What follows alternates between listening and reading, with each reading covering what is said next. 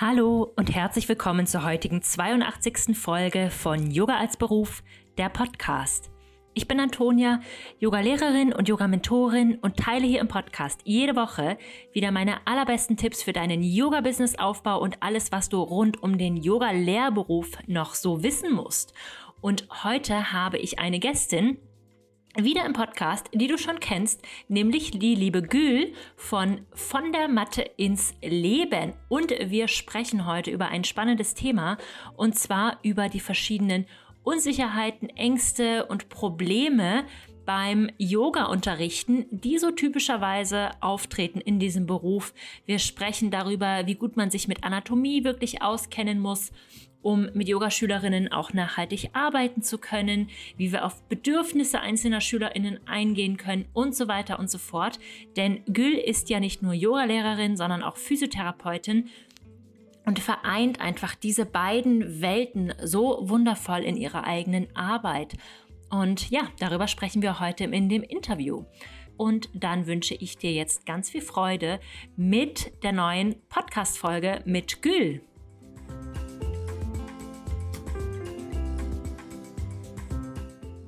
Hallo liebe Gül, herzlich willkommen zurück im Podcast. Wie viel Mal bist du jetzt hier? Hallo liebe Ja, ich weiß nicht, ich kann es, äh, ist das das dritte oder vierte Mal? Das ist das dritte Mal oder vierte Mal. Naja, auf jeden Fall sind die Podcasts mit dir immer mega beliebt. Deswegen freue ich mich, dass du dich wieder bereit erklärt hast, heute mit mir über ein weiteres wichtiges Thema zu sprechen. Und das ist garantiert nicht der letzte Podcast. Und zwar mhm. über ja, Herausforderungen und Unsicherheiten beim Yoga-Unterrichten. Aber ich möchte erstmal von dir wissen, was hat sich bei dir getan, seit wir das letzte Mal gesprochen haben? Mhm. Ja, ähm, danke erstmal für die Einladung. Schön, dass ich wieder hier sein darf. Ja, einiges hat sich getan. Ich weiß tatsächlich gar nicht, ich glaube, das war letztes Jahr, dass wir uns das letzte Mal gesprochen haben. Da ist tatsächlich einiges passiert. Also ich bin jetzt seit Anfang diesen Jahres 22 ähm, komplett selbstständig mit meinem Yoga-Business und äh, das auch ähm, recht erfolgreich, was mich natürlich sehr, ähm, sehr freut. Also ähm, am, am Anfang meiner äh, Selbstständigkeit hätte ich das nie so absehen können, dass es dann irgendwann doch so schnell geht und man ähm, nur noch das in Anführungsstrichen macht. Und ähm, ja, ich habe mein erstes Teacher-Training jetzt gehalten. Ähm, ich habe ein 50-Stunden-Teacher-Training zum Thema gesund Yoga üben was mir super viel Spaß gemacht hat. Ähm, auch da waren natürlich viele, also es war erstmal ein großer Schritt, so ein großes Angebot zu, zu erstellen und durchzuführen, aber das hat wunderbar geklappt. Und ähm, ja, jetzt habe ich quasi dadurch angeregt, dann auch wieder neue Ideen und es ist ähm, ja sehr, sehr viel passiert tatsächlich. Mhm. Ja, so schön, das freut mich auch einfach so. Und ähm, ja, in meinen Online-Kursen sind ja auch einige, die schon mit dir zusammengearbeitet haben mhm. und sind sehr happy ähm, darüber. und du warst ja auch letztens noch als Gästin bei uns und hast eine Masterclass gegeben. Also ja, mhm. das ist echt schön, dass du da dieses Wissen jetzt einfach Vollzeit weitergeben kannst an die Yogalehrerinnen. Du arbeitest ja jetzt mittlerweile überwiegend mit Yogalehrerinnen und das sind ja auch diejenigen, die hier beim Podcast zuhören. Genau. Ähm, was nimmst du so wahr in deiner Arbeit? Was treten da so für Ängste, Unsicherheiten, Probleme auf, wenn es darum geht, ins Yoga-Unterrichten zu starten oder auch wenn man schon eine Weile dabei ist? Mhm. Ja, das, das sind tatsächlich sehr häufig äh, sehr ähnliche Sachen. Ich glaube, so das häufigste, was ich höre, ist, ich bin nicht gut genug, ich weiß noch nicht genug, ich habe noch nicht genug Erfahrung. Teilweise auch, dass man Zweifel an, dem, an der eigenen Praxis und dem eigenen Körper hat, dass man vielleicht manche Asanas nicht durchführen kann. Ein, ein großes schwarzes Loch ist, glaube ich, immer so dieser ganze Anatomie-Körperbereich, der zu Unsicherheiten führt, verständlicherweise auch. Und ja, das sind so Sachen, die, die recht häufig genannt werden, die ich selber total gut nachvollziehen kann. Und ich glaube, das liegt auch viel daran, weil es einfach auch sehr viel ist und weil es auch etwas ist, was man nicht in kurzer Zeit, wie zum Beispiel einer 200-Stunden-Ausbildung, lernen kann. Also alleine schon die gesamte Yoga-Praxis ist ja so vielschichtig und so tiefgründig. Und auch ich nach zehn Jahren Unterrichten habe da noch viele, viele Dinge zu lernen. Ähm, es ist einfach ein ständiger Prozess und ich glaube, dass wir uns diesem Prozess eingestehen dürfen als Yoga-Lehrerin, dass wir nicht nach einem Jahr ähm, und auch drei Jahre nach der Ausbildung können wir immer noch nicht alles wissen. Und wenn ich nicht jedes Chakra mit seinen Wirkungen genau kenne, heißt es nicht, dass ich eine schlechte Yogalehrerin bin, sondern jeder hat halt ähm, das zu geben, was er in dem Moment zu geben hat. Und es gibt einfach so viele Dinge, die eine gute Yogalehrerin ausmachen. Und ähm, mir ist es immer ganz wichtig, die, die Yogalehrerinnen, mit denen ich arbeite, auch darin zu bestärken, ähm, einfach dran zu bleiben und weiterzumachen und ähm, das, was sie jetzt gerade in dem Moment haben, weiterzugeben mit ganz viel Liebe und ähm, einfach ja, in, im, im engen Kontakt mit den Schülerinnen. Und ich glaube, dass das schon ganz, ganz viel Qualität ausmacht. Mm, ja. Ja, das könnte ich genauso unterschreiben. Das sind die Sachen, die ich auch immer so höre. ja, du hattest jetzt gerade Anatomie angesprochen. Mhm. Kann ich genau so bestätigen, das ist für mich auch das Feld, was in meinen ganzen Ausbildungen, wo ich immer gedacht habe, so, okay, ich gebe mir große Mühe, aber es ist wirklich schwer zu verstehen alles. Mhm. Ähm, wie gut muss man sich denn auskennen, wenn man jetzt mit jemandem zusammenarbeitet, der oder die vielleicht auch Beschwerden hat oder wenn man jetzt ne, eine große Klasse unterrichtet und die Leute sind alle sehr unterschiedlich. Mhm. Ja, also ich sage immer, man muss angewandte Anatomie kennen. Und das ist, glaube ich, so, so das größte Problem, warum sich so viele Yogalehrerinnen auch unsicher fühlen. Denn in den Ausbildungen wird dann eben so die grundlegende Anatomie mit den Muskeln und den Knochen und den Begrifflichkeiten, wie ist das aufgebaut, das System. Und das ist auch schön und gut, das zu wissen, aber das hilft mir halt trotzdem überhaupt nicht weiter, das dann in der Anwendung zu wissen. Was bedeutet das denn in der Asana X für das Gelenk X? Was macht, was passiert denn da? Und was sind da, also Biomechanik kommt da noch mit rein und Trainingslehre. Und ich, ich glaube, dass das so ein bisschen das Problem ist, dass man kennt dann so einen Bruchteil der, der Theorie der Anatomie, aber man lernt nicht wirklich ähm, das Ganze in Anwendung. Teilweise auch, glaube ich, weil viele Ausbilderinnen das nicht unbedingt wissen, ja, weil die jetzt selber vielleicht auch gar nicht so diesen anatomischen Hintergrund haben. Und das ist etwas, was ich zum Beispiel in meinem Teacher Training auch vermittle. Ich mir geht es nicht darum, dass du weißt, wie welche Muskeln heißen, sondern ich finde es wichtig zu wissen, was passiert zum Beispiel, wenn ich meine Arme über 90 Grad nach oben nehme. Warum kann das Stress auf mein Schultergelenk bringen? Warum sollte ich nicht anleiten, dass die Schulterblätter runtergezogen werden in dem Moment, wenn der Arm über 90 Grad nach oben geht? Also das sind für mich Sachen, das ist wichtig zu wissen, weil das machen wir häufig im Yoga, im herabschauenden Hund, beim Sonnengruß. Ähm, und das Mhm. Weiß man aber nicht, wenn man einfach nur, ich sag mal, die Theorie auswendig gelernt hat. Ja. Ja, auch sowas wie Dehnen. Ne? Was passiert denn in einem Muskel, wenn der gedehnt wird? Was ist das denn eigentlich? Und ähm, da gehört halt ganz, ganz viel mehr zu, als jetzt nur die reine Anatomie zu lernen. Und ich würde das wirklich total in den Hintergrund stellen. Ich musste das natürlich in meiner physiotherapeutischen Ausbildung im Studium lernen, aber vor allem, weil ich mich mit Ärzten unterhalten können muss, Berichte lesen können muss. Aber das müssen wir als Yoga-Lehrerin nicht. Das heißt, es ist nicht wirklich wichtig, diese Begriffe zu kennen ähm, und die Anatomie bis ins letzte Detail, sondern wir müssen verstehen, was passiert im Körper während der Yoga-Praxis und worauf sollten wir achten und wie fühlt sich was an. Und das, glaube ich, wird einfach sehr wenig vermittelt in Yoga-Ausbildung. Mhm.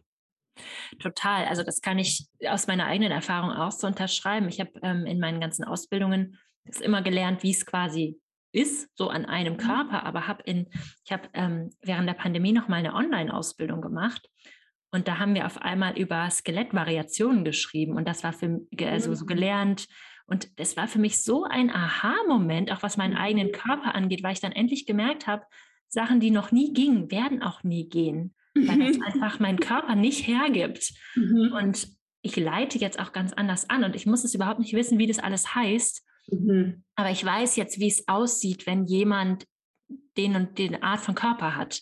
Mhm. Und das ist genau dieses, dieses Wissen, dass man das irgendwo im Körper lesen kann und wie okay. man anleitet, verbal auch gut anleitet, dass die mhm. Person sich sicher fühlt in ihrem Körper. Weil wenn man es immer nur so nach Schema F macht, dann fühlt man sich ja auch oft als Schülerin und auch als Lehrerin so, da gibt es dann nur falsch und richtig. Und so ist es ja einfach nicht.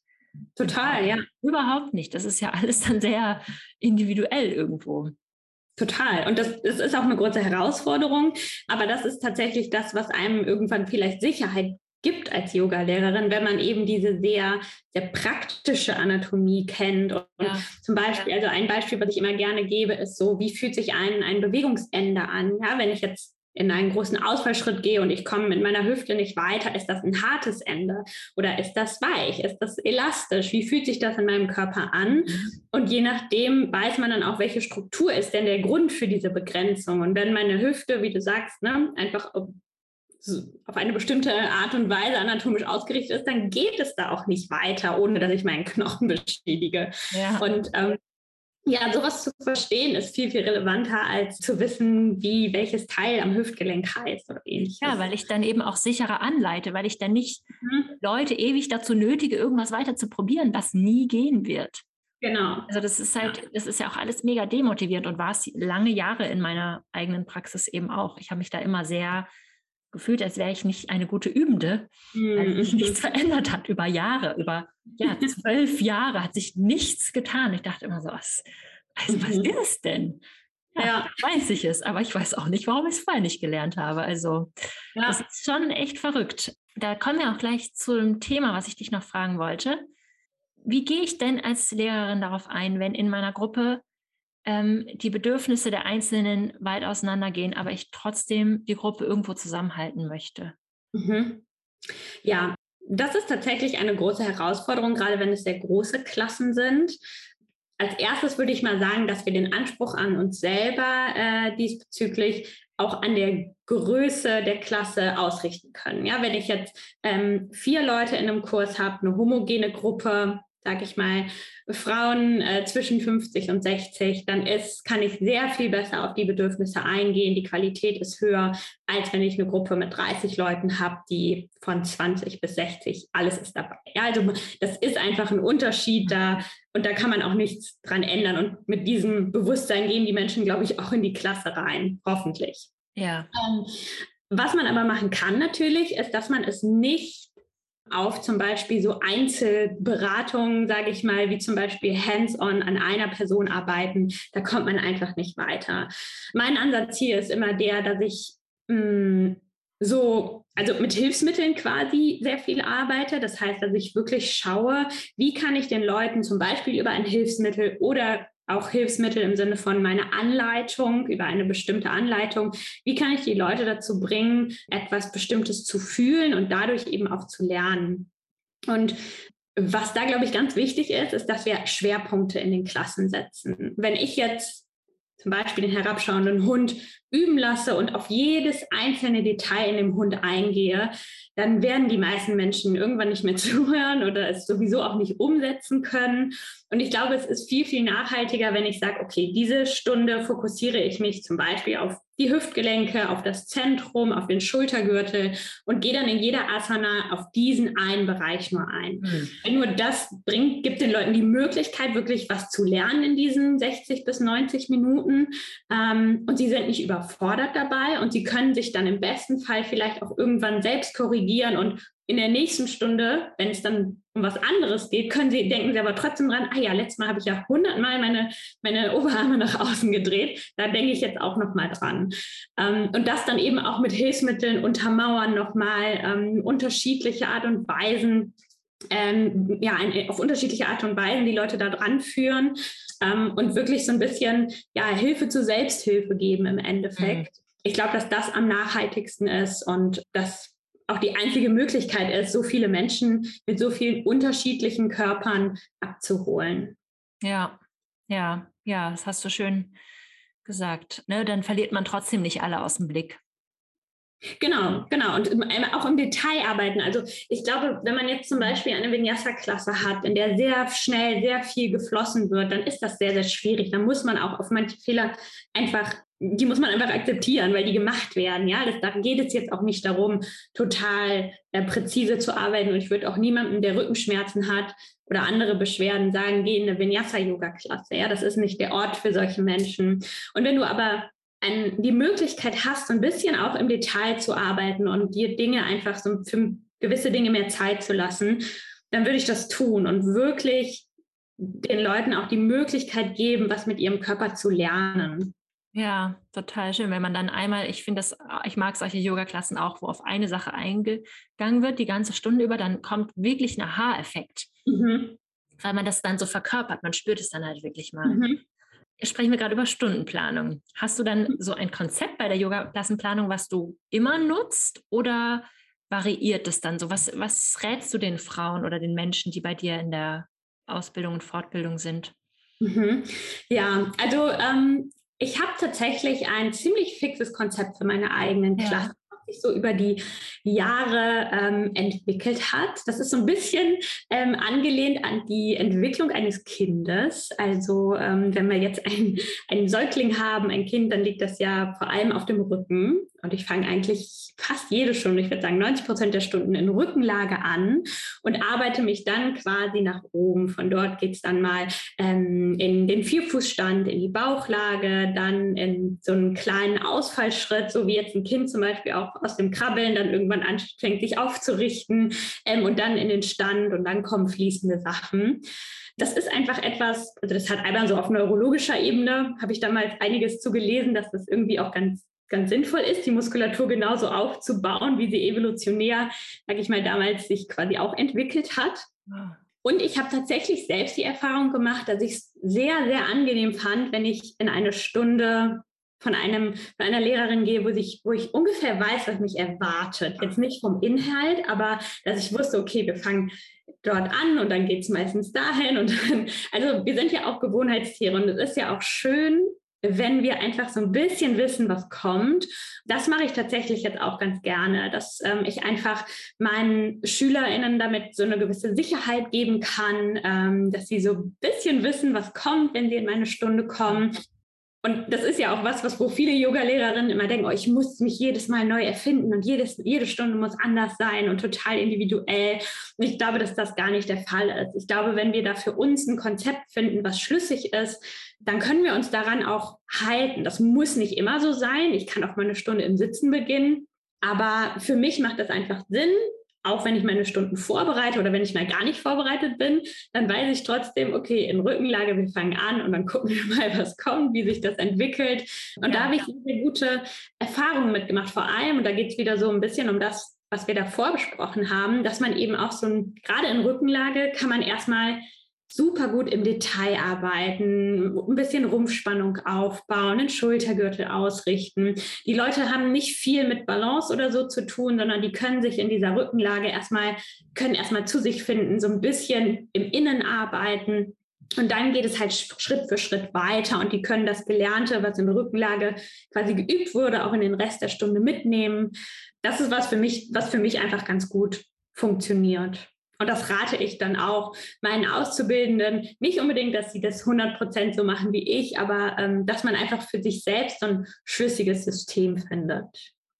Ja, macht total viel Sinn. Danke, dass du das teilst. Und es klingt echt schön. Und ich finde vor allem diesen Aspekt, dass man auch diese mentale Sicherheit mitgibt, dass man vorher weiß, was einen erwartet. Mhm. Das ist auch sensibel für Menschen, die auch mit der Unsicherheit vielleicht nicht so gut umgehen können, sich dann vielleicht nervös fühlen und nicht wissen, was mhm. sie erwartet, sich dann nicht richtig darauf einlassen können. Also ich glaube, das hat wieder viele Aspekte und das ist sehr, sehr schön. Und, ja. ja. Vielleicht noch eine Sache.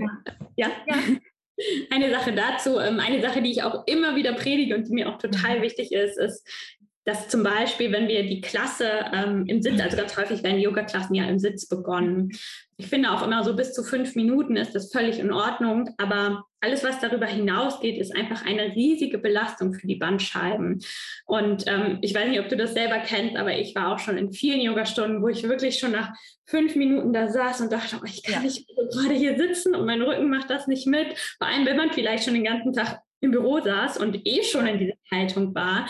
Also das ist wirklich was, wo ich total von abrate. Klar kann man so ein kleines Intro im Sitzen machen oder vielleicht auch eine bewegte Praxis, aber ähm, erstmal mit Pranayama und Meditation 15 Minuten nur im freien Sitz, ohne an der Wand angelehnt zu sein, zu sitzen, ja. das ist etwas, was einfach wirklich nicht nicht gut funktioniert für die meisten Menschen und die sich auch, glaube ich, gar nicht auf eine Meditation konzentrieren können, wenn der Rücken wehtut, während sie da sitzen. Also das ist tatsächlich was, wo ich sage, da sollte man gucken, ob man das irgendwie umfunktionieren kann. Ich finde, zum Ende der Stunde hin, wenn man schon so ein bisschen mehr bewegt hat, kann man besser mal eine Zeit lang im Sitz ähm, sitzen. Aber so ganz zu Anfang ist das einfach nicht, mhm. nicht schön. Total. Nee, eigene Erfahrung, auch Lehrerfahrung. Menschen fangen sehr schnell an, bei meinen Zielgruppen sehr oft schon nach ein, zwei Minuten sich irgendwie mhm. rumzubewegen. Genau, also man muss mindestens irgendwie einen Block oder ein Kissen anbieten zum, zum Sitzen, aber ja, sehr gerne ähm, im, im Liegen anfangen. Und mhm. was ich persönlich auch überhaupt nicht mag, ist, wenn die Lehrerin sagt, wir beginnen im Stehen. Das stresst mich auch total. ja, ich glaube, das ist was Persönliches, aber wenn ich das schon höre, dann denke ich mir schon so, oh Gott, das wird so anstrengend. Ja, man kommt ja auch meist zum Yoga auch mit dieser Intention, sich erstmal zu erden und runterzukommen. Und das ist halt einfach nah am Boden leichter, als wenn man steht. Deswegen denkt lieber, bevor ihr alles nur total kreativ machen wollt, denkt erstmal drüber nach, was, mhm. was ist wirklich angenehm, was ist angemessen. Also ich sage nicht, dass man das nie machen kann, aber ja. mit Vorsicht behandeln solche Sachen. Auf jeden Fall. Und man muss halt auch immer so ein bisschen an die Schwerkraft denken. Und die Schwerkraft, die wirkt halt meist den ganzen Tag von der einen Seite.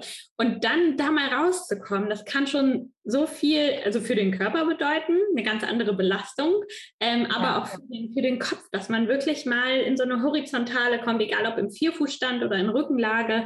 Ähm, aber die Schwerkraft ist einfach was, was uns den ganzen Tag begleitet und die auch total viel Einfluss auf uns hat, auf den Körper und auf den Geist. Und deswegen, wenn wir die Leute wirklich so aus ihrem Alltag rausholen wollen, dann macht es total viel Sinn, die Schwerkraft mal von der anderen Seite wirken zu lassen. Ja, mal was ganz anderes zu machen, ja. Mhm. Ja, danke. Gerne. Ich habe noch eine Frage und zwar, wie kann man eigentlich mit dir zusammenarbeiten, wenn man, wenn man das jetzt möchte, nach all dem, was du hier Spannendes erzählt hast? Was hast du gerade für Angebote? Ja, jetzt gerade, ganz aktuell, ähm, wird Ende August das, die zweite Runde des Teacher Trainings starten. Das Ganze heißt Gesund Yoga üben und ist komplett online in 50 Stunden und das Ganze läuft über neun Wochen. Und ähm, das Ganze ist so aufgeteilt, also es ist quasi an Yogalehrerinnen ähm, gerichtet. Ähm, es sollte schon eine 200 Stunden ähm, Ausbildung vorhanden sein. Und ähm, in den ersten drei Modulen beschäftigen, beschäftigen wir uns viel mit der angewandten Anatomie, wie ich sie gerade auch beschrieben habe, mit der oberen Extremität, dem Rumpf und der unteren Extremität. Ähm, und danach geht es so ein bisschen in Richtung Trainingslehre. Wie baue ich einen Gruppenkurs sinnvoll aus? Ähm, dann geht es so ein bisschen um spezielle ähm, Gruppen, also zum Beispiel ähm, ältere Menschen, Menschen mit bestimmten Beschwerden oder ähnliches, wie kann ich darauf gut eingehen? Außerdem geht es auch um das Thema Hilfsmittel, wie kann ich die gut nutzen, vielleicht auch anstatt hands-on zu arbeiten. Ähm, und in der letzten Woche geht es dann um das Thema Personal Trainings. Das heißt, wie kann ich im 1 zu 1 Kontakt auch gut mit Menschen arbeiten? Wie kann ich das aufbauen? Genau. Und das Ganze läuft eben über neun Wochen. Es gibt Live-Sessions, aber der meiste, der größte Anteil ist einfach flexibel zu gestalten. Ähm, die Inhalte werden dann wöchentlich hochgeladen. Und ja, da kann man noch dabei sein. Da kann man sich auf die Warteliste äh, setzen. Am 3.8. geht da der Early Bird los. Und ähm, dann am 29.8. geht es auch schon los mit der ersten Woche. Wow, schön. Danke fürs Teilen. Dann werde ich das auf jeden Fall alles verlinken. Falls ihr Interesse habt, klickt drauf, schaut euch alles an. Und ähm, ja, danke dir, dass du wieder in den Podcast gekommen bist. Ich freue mich schon auf unser nächstes Interview. ja, ja. Danke für die Einladung. Es hat wieder Spaß gemacht. Dankeschön.